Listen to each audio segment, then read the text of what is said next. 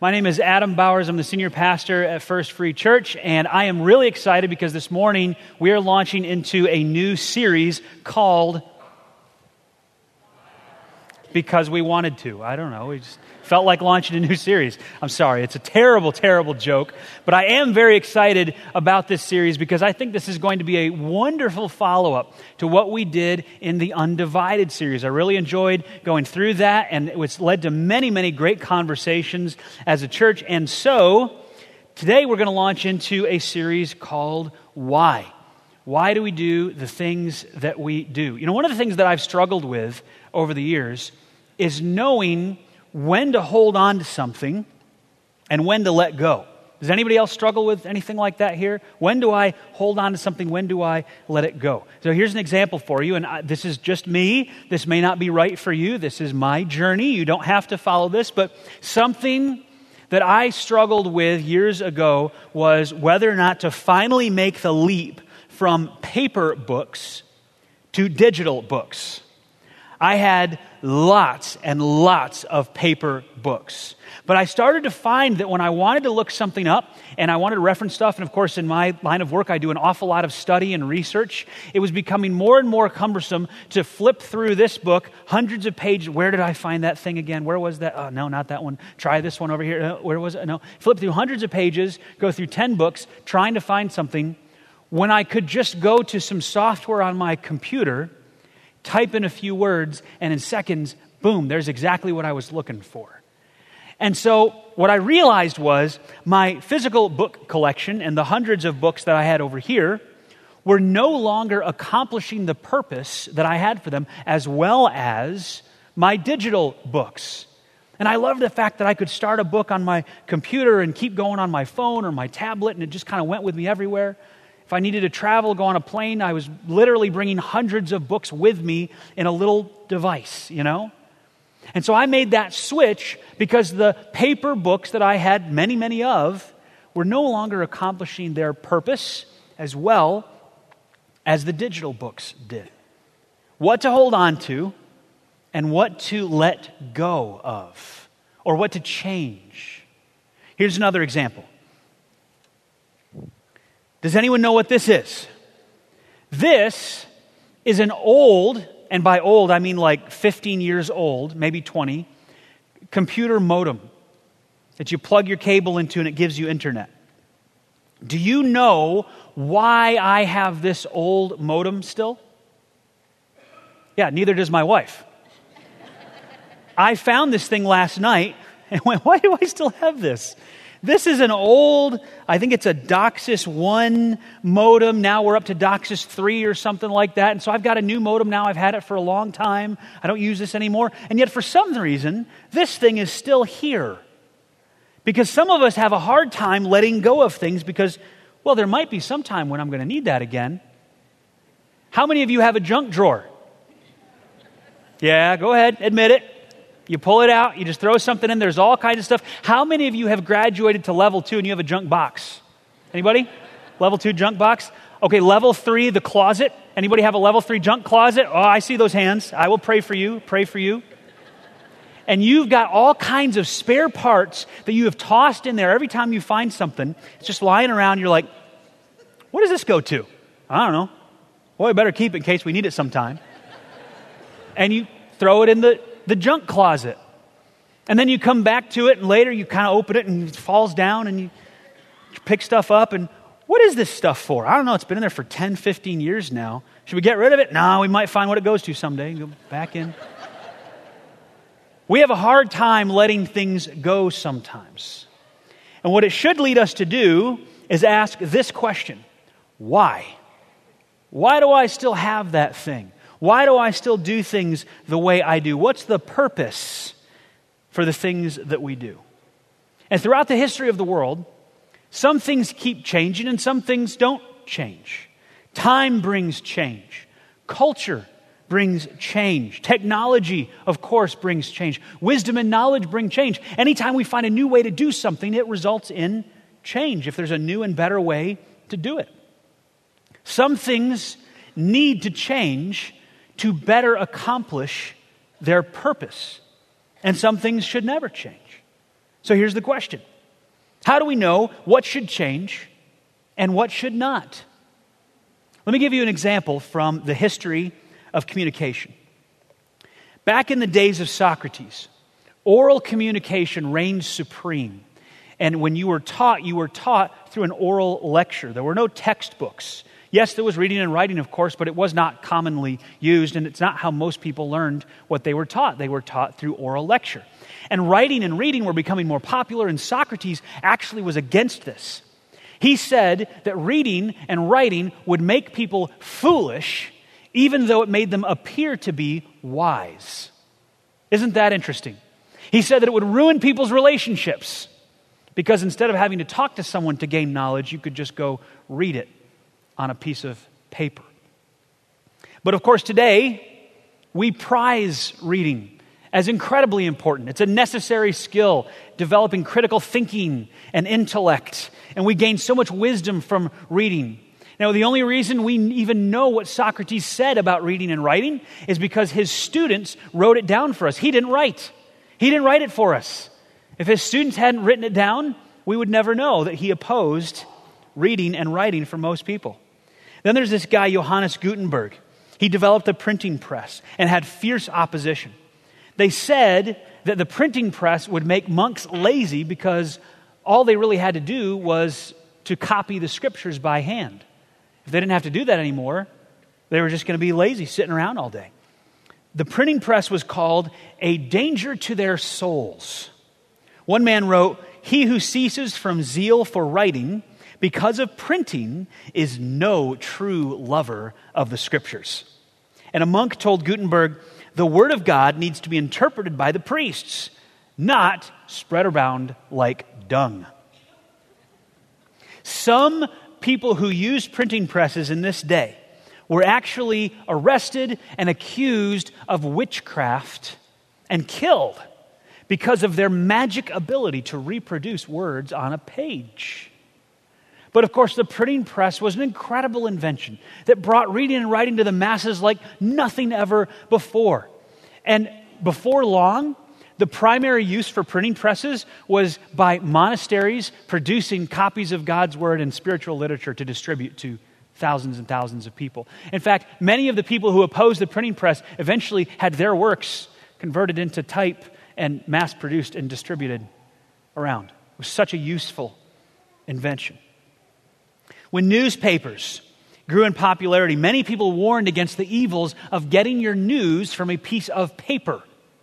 They thought that it would cause social isolation since people could now get their news from a page instead of from a person. One of the leading causes of madness, get this, a leading cause of madness was by the medical community considered to be excessive reading and study.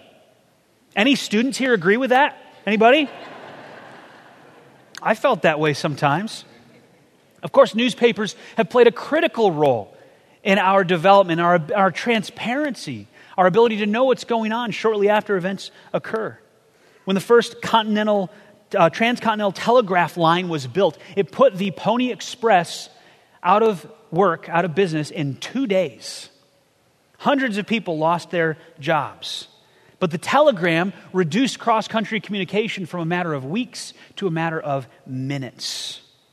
When telephones became popular, people claimed it would make people lazy. It would replace most in person conversation with phone calls. They were worried that you wouldn't invite anybody over to your house anymore to talk because you could just call them up and talk to them on the phone. We would all just be stuck in our houses from now on communicating over wires. And so they warned against the dangers of the telephone. Of course, the telephone has radically transformed the way we communicate and generally for the better, I would say. It's saved countless lives. Of course, now we, we have them wirelessly. We can call people and talk to them, and it's, it's a wonderful thing in, in many ways. When radio came on the scene, people claimed that it would keep children from reading, and so you shouldn't listen to the radio. You shouldn't even have them in your house because it'll keep your kids from reading because reading is good now. And Newspapers warned about radios and they thought that it was going to damage their business. The radio news meant you could get your news instantly, so why would you ever, and you could listen to it, why would you read a, a paper anymore? And so they actually planted fake news stories in their papers to discredit the radio news. How many of you have heard of the War of the Worlds broadcast? the one that went out and caused all that mass chaos because people were rioting in the streets and concerned that the Martians were coming and invading us? Did you know that none of that chaos ever actually happened? There is no documented case of any real chaos. They were fake stories planted in newspapers to try to discredit radio and make people afraid of the radio. Of course, radio stations then were afraid of TV and thought that it was going to kill their business. And not long ago, when email was becoming popular, news outlets ran a story claiming that excessive emailing was more dangerous to your IQ than smoking pot. Now, it may be true. I don't know. But these kinds of tactics have been used again and again to try to scare people from changing into something new. Every time something new comes along, it, it becomes a, a challenge to us. And here's the point of all of this Throughout history, this has happened with many, many different things. This is just one example. Some things changed, and some things didn't. And that's what I want to zero in on this morning before we get into our passage. Some things changed, and some things did not. What changed were the hows and the whats. The how and the what. Those changed over time. What did not change was the why. Communication has always been about doing three things as effectively as possible inform, persuade, and entertain.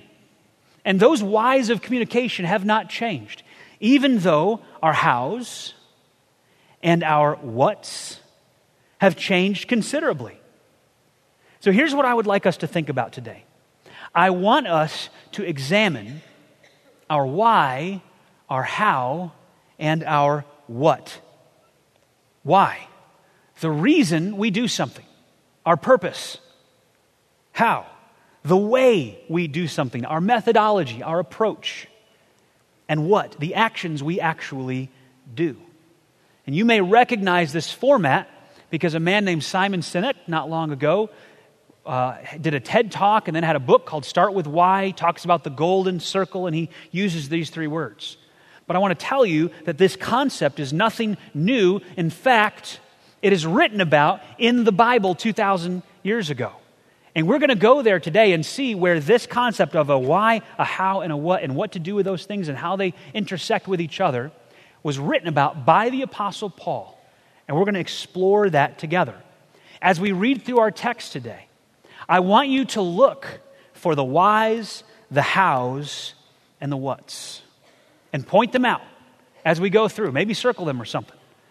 Because I think that they will help us to understand the flow of thought for the Apostle Paul, to understand why he did what he did, the way he did it, and then take that and apply it to us today and say, how can we learn from this to better follow Jesus, given the whys that we have, the methodology, the approach that we want to have, and the things that we actually do?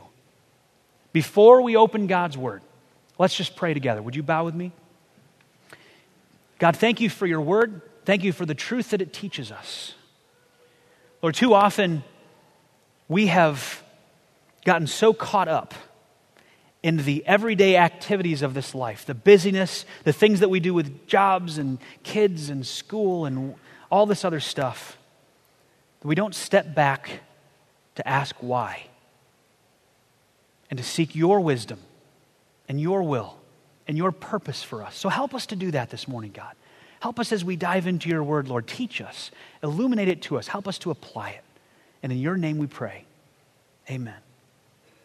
Well, would you open your Bibles to 1 Corinthians chapter 9? 1 Corinthians chapter 9, we're going to start in verse 19. The Apostle Paul wrote this letter to the Corinthian church for a couple of different reasons. One was that he wanted to correct some wrong thinking and wrong behavior. They had some wrong thoughts, some wrong actions, and he wanted to correct that. But also to correct a misconception that some of them had about why he did the things he did. And when you get to 1 Corinthians 9, this whole chapter is actually about correcting those misperceptions. See, some people in Corinth thought that the reason for Paul's ministry activities was personal gain. The reason he did what he did, it's so that he could get money, it's so that he could get resources, so that he could build his network he was trying to build a following. In fact, at one point in Paul's life, while he's in jail, there are actually some leaders who Paul says were doing just that because he was in jail. They realized, aha, Paul is in captivity. No one's going to be able to follow him right now, so we're going to go take his following from him. And they actually did that with that motivation. But Paul is going to respond to this kind of an accusation and try to explain why, first of all, there's nothing wrong with being paid to be a minister of the gospel. In fact, he says in the earlier part of 1 Corinthians chapter 9, he says Jesus himself instituted that as a practice, that those who preach the gospel as a, as a way of life and vocation ought to earn their living from the gospel. That was a normal thing.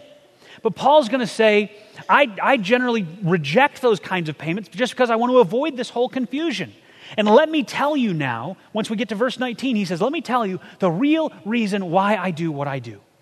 Yes, it's totally legitimate to be paid for serving God and the gospel and, and all of that, but let me tell you the real reason, the why behind the hows and the whats of my life and work. And so we come to 1 Corinthians 9 19. And remember what I want you to do as we go through this. Pay attention to the whys, the hows, and the whats. Let's read together. Even though I am a free man with no master. I have become a slave to all people to bring many to Christ. Now we're going to look for some whys, hows, and whats. He says, I have become a slave to all people.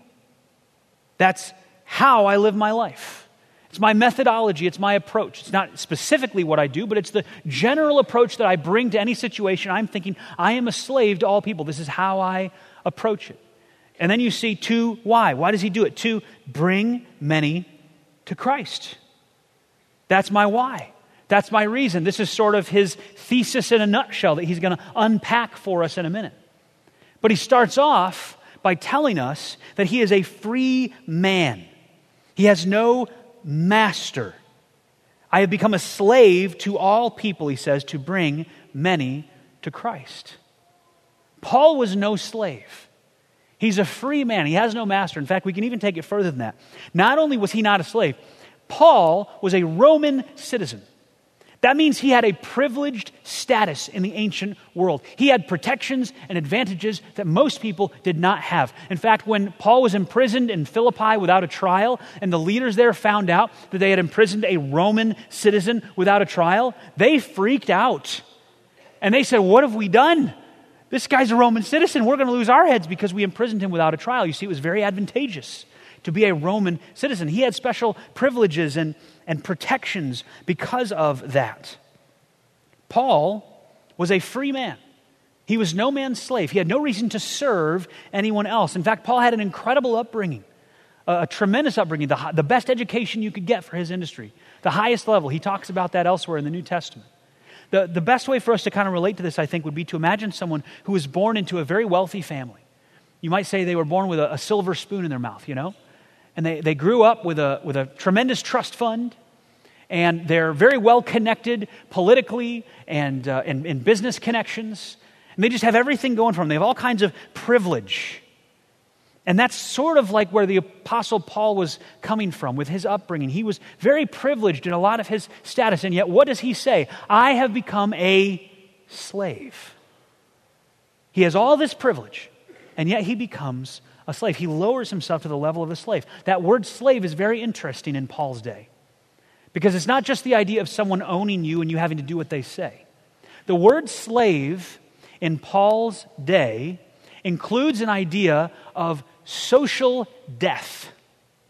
Social death. Now, social death is not what happens when someone blocks you on Instagram or Facebook. This was way more serious than that. For a slave or a bondservant, as they were sometimes called, in the time of Paul, it meant giving up personal identity, wants, desires, preferences, traditions, and cultural norms, and taking on those of the master. It meant becoming a surrogate for the master.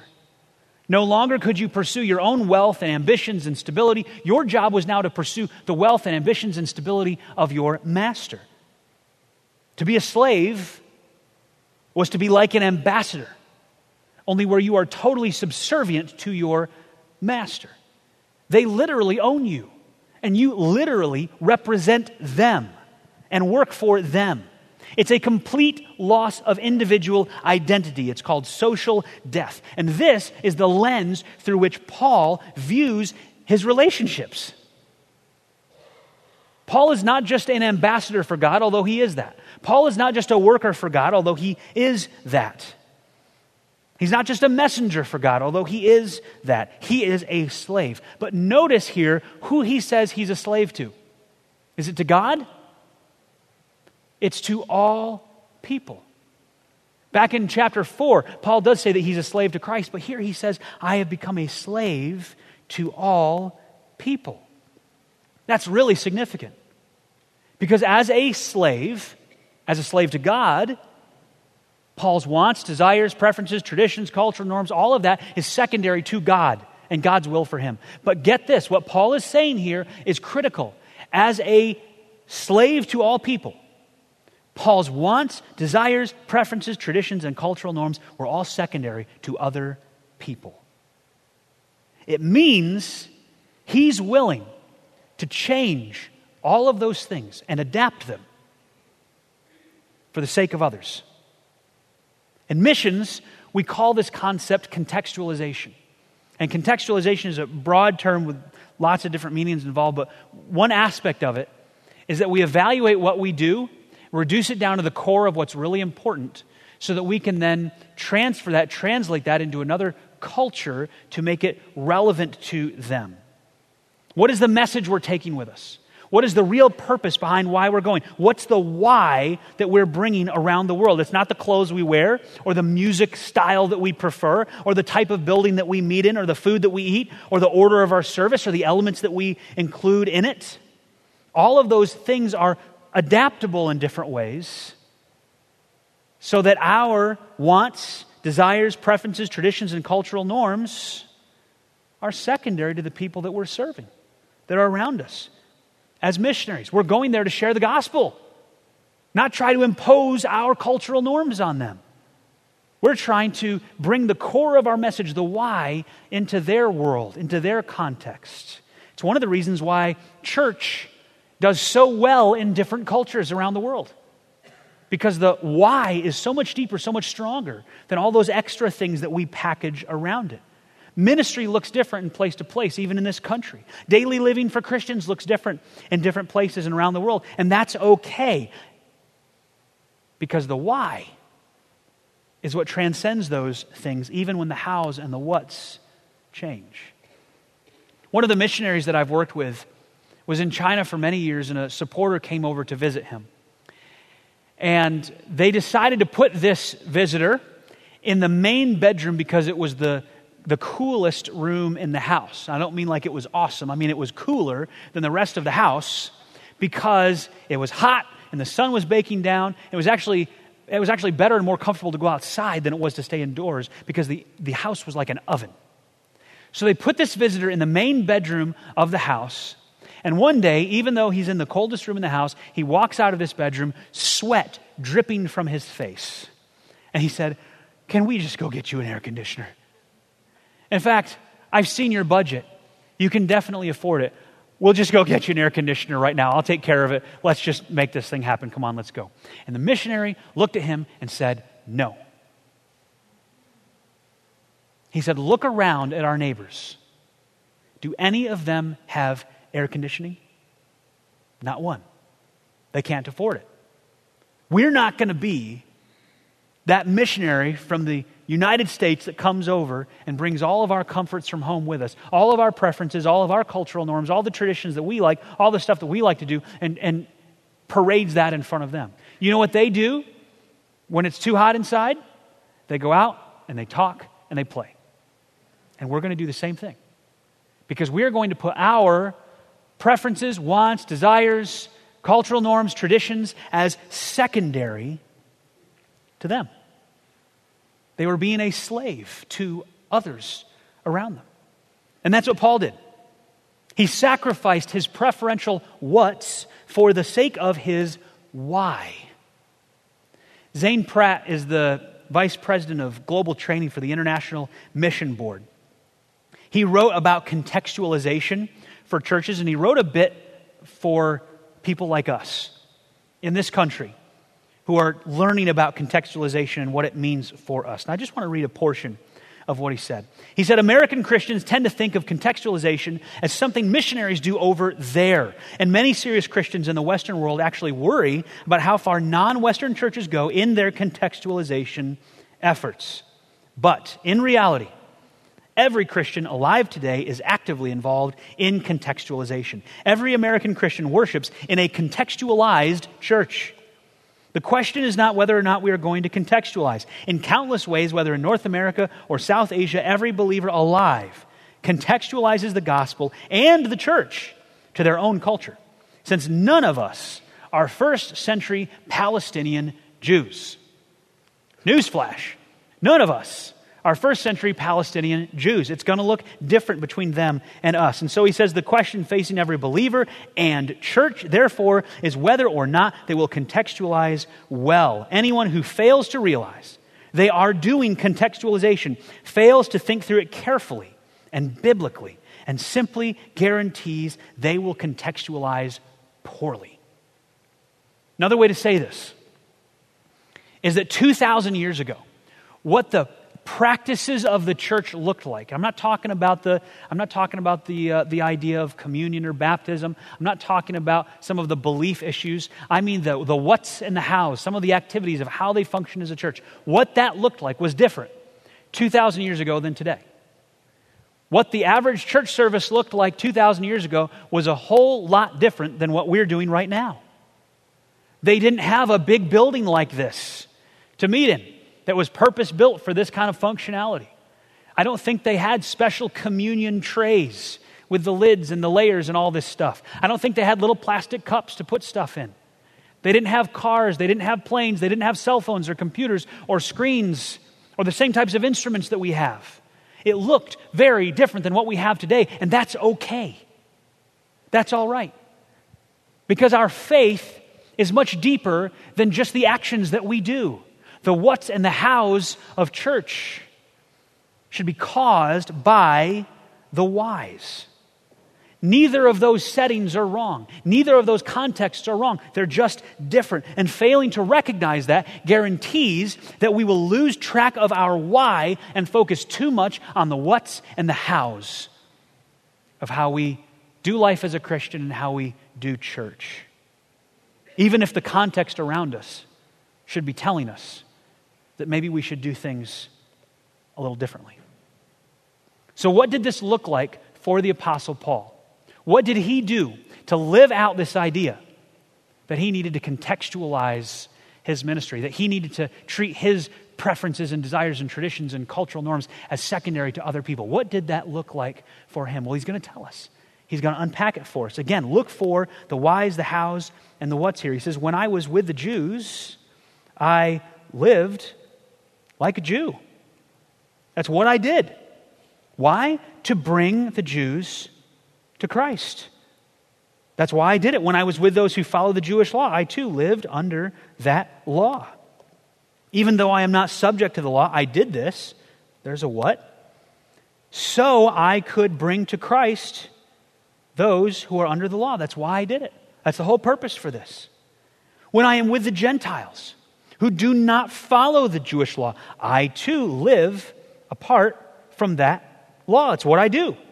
So I can bring them to Christ. That's why I do it.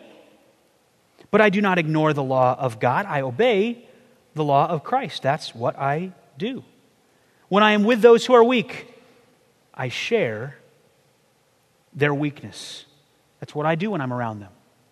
For I want to bring the weak to Christ. That's why I do it. I change my operation here, I change what I'm doing because I want to reach them for Christ. Yes, I try to find common ground with everyone. That's how I function. That's my methodology. That's my approach. That's how I go about living. I try to find common ground with everyone, even as I'm doing different things, doing everything, lots of different things, lots of different ways to function. That's what I do. I can to save some. That's why I do it. That's the purpose behind this. That's not changing. But the what is changing along the way. I do everything, lots of different things. That's what I'm doing to spread the good news and share in its blessings. That's why I do it. Paul knew his why. And that why influenced his how. And the how resulted in his what. You see that? The why is central, the why is core, the why is first. And that influences how we do it and ultimately results in what we actually do. Let me show it to you this way. What is Paul's what? It's the actions that he's doing in these different contexts. He's adapting, he's, he's conforming to them in some ways, not in ways that are compromising his morality or his theology or his, or his spiritual life, but in the secondary things, in the actions, in the, in the clothes, in the way he operates, the way he speaks, what he spends his time doing. He's modifying that to better reach the culture, the context that he's in. His how become a slave to all people. This is my approach, guys. This is my methodology. The stuff that I was used to doing back there in Jerusalem, well, now that I'm here in Rome, I'm going to do it differently. Now that I'm in Corinth, I'm going to do it a little bit differently. I'm over here in Ephesus, I'm going to do it a little bit differently. Because my desires, wants, preferences, norms, those are all secondary to others around me. I've made myself a slave to them. And what's his why? To bring many to Christ. Paul knew his why. It influenced his how, and it resulted in his what in that order of importance. So let me ask a question. So what? Why does this matter? Why are we talking about this today? See, here's the problem that you and I face, usually without even realizing it. Sometimes we get so caught up in our how and our what that we lose sight of our why. Is that true?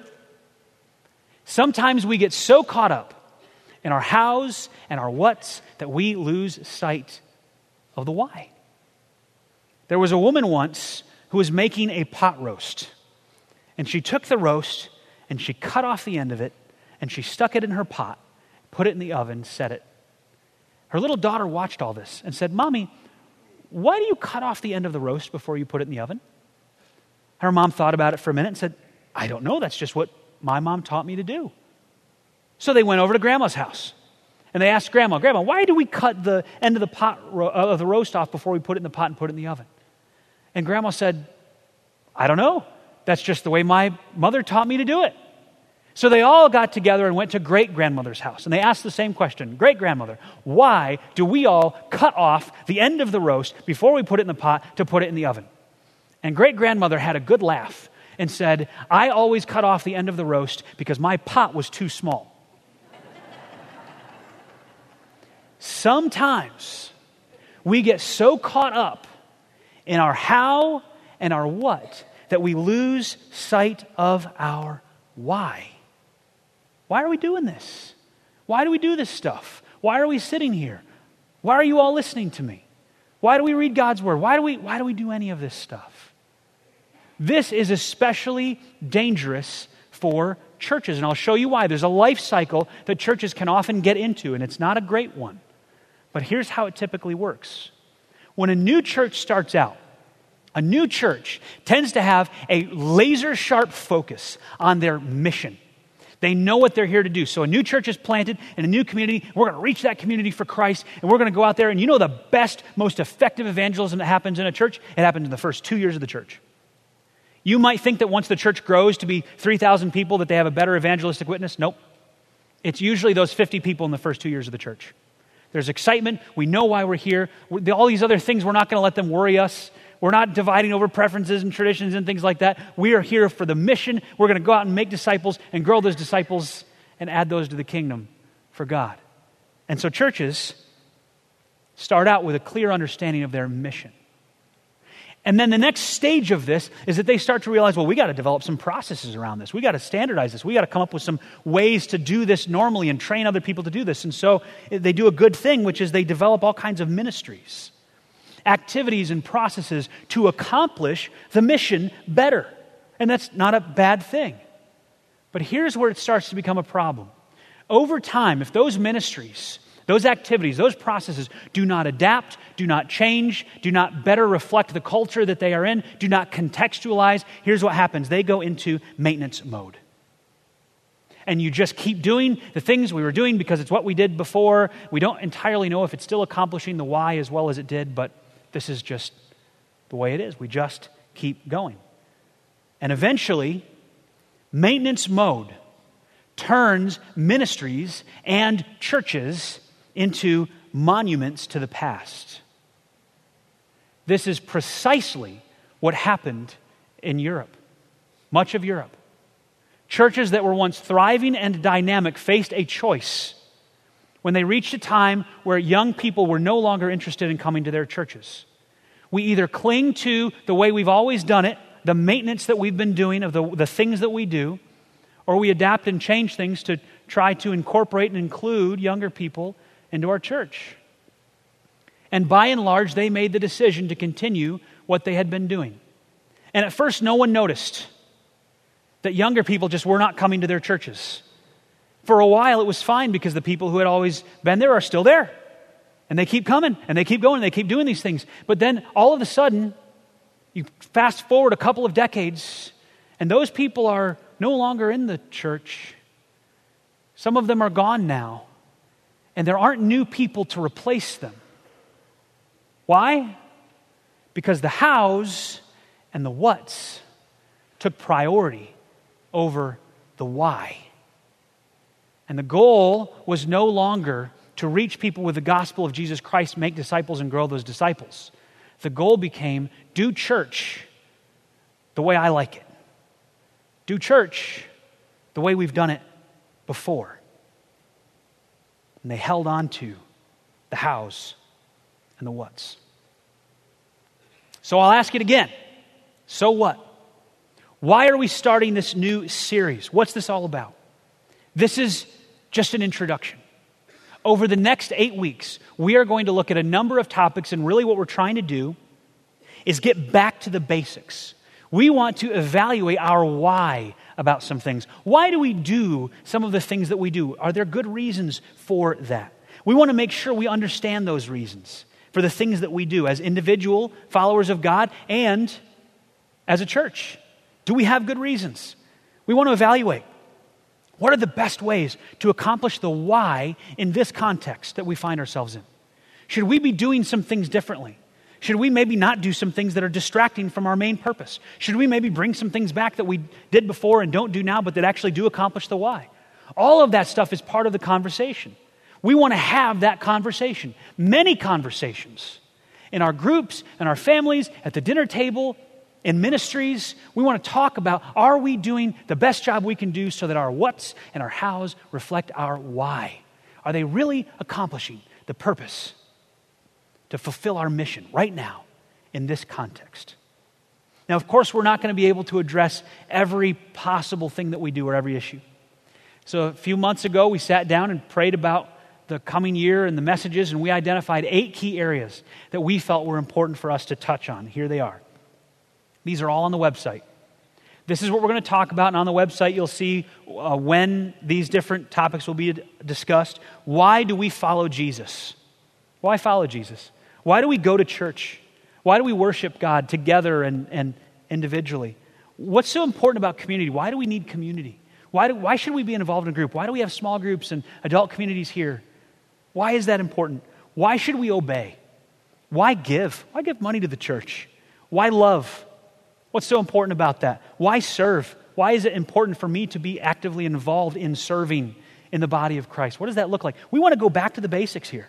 We want to evaluate what is behind all these things that we do. So that we're not just asking you to serve in Kid Connection, for example, but that we're communicating, as was done this morning, why it's important, making a difference in these kids' lives. We want to talk about the whys behind everything we do. And there are just two things that I'll ask you to do during this series. Number one is to take some time over the next couple of months to prayerfully evaluate your whys, hows, and whats. Are the things that you're doing accurately reflecting and representing the whys that you know you should have? Or are there some whats that maybe you need to remove or add to better reflect and represent your whys? What about us as a church? Prayerfully evaluate and think about are there some things that we should be doing or shouldn't be doing or need to change to better accomplish the whys that we have? Let's be about what we really want to fulfill the purpose, the mission, not just about doing things because it's what we've always done. And the second thing I would ask you to do is think if there is someone who you might want to invite to one of the messages in this series. Maybe someone who does not go to church, but has been wrestling with one of these topics. Wrestling with who is Jesus. Wrestling with why do people go to church? Why does the church even exist? That relic from the past. We don't need that anymore. Why should we worship? Why is there community? Why obey? Why would we obey a book that was written thousands of years ago? Why would we do that? And you probably know people who are wrestling with some of those questions. This is a great opportunity for you to invite them to be a part of this, to come listen and just hear us out. Hear the reasons, the why, for why we do some of the things that we do. What we'll learn together is that we have some really good reasons, but we don't always reflect those in everything we do. And that's what this series is all about making sure that the what's and the how's that we do are representing a God honoring, biblical, well thought out why, the purpose that's behind it all. And I hope you'll join us every single week because I think it's going to be a great series. Let's pray for it right now. Would you bow your heads with me? Lord, in your word, you've communicated the why to us. You've given us some great, great things to follow and do. And you've allowed for a lot of adaptation in that. And Lord, I confess that sometimes I get caught up just doing the same thing again and again. It's like I'm on autopilot. And I forget that there's a reason behind all of this. Help us to live with intention, Lord. Help us to live understanding the purpose, the why behind what we do. Help us over these next couple of months to evaluate why we do the things we do and to make sure that we really have good reasons, not only for us as individuals, but for us as a church, Lord. Help us to reflect and evaluate whether or not what we do and what we don't do best represents what you have for us and the why, the purpose that you have given us. We pray this in Jesus' name. Amen.